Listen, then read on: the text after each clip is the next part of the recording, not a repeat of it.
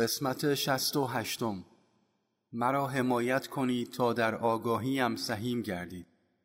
من در تمام سطوح با شما یکی هستم اما شما فقط موقعی به آن پی می‌برید که نفس و عقلتان دخالت نکنند.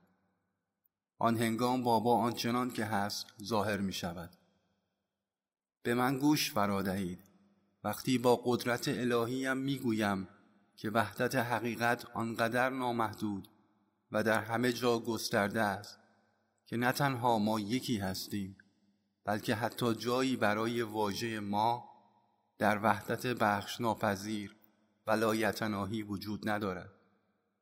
من همیشه به این که در شما هستم آگاهم.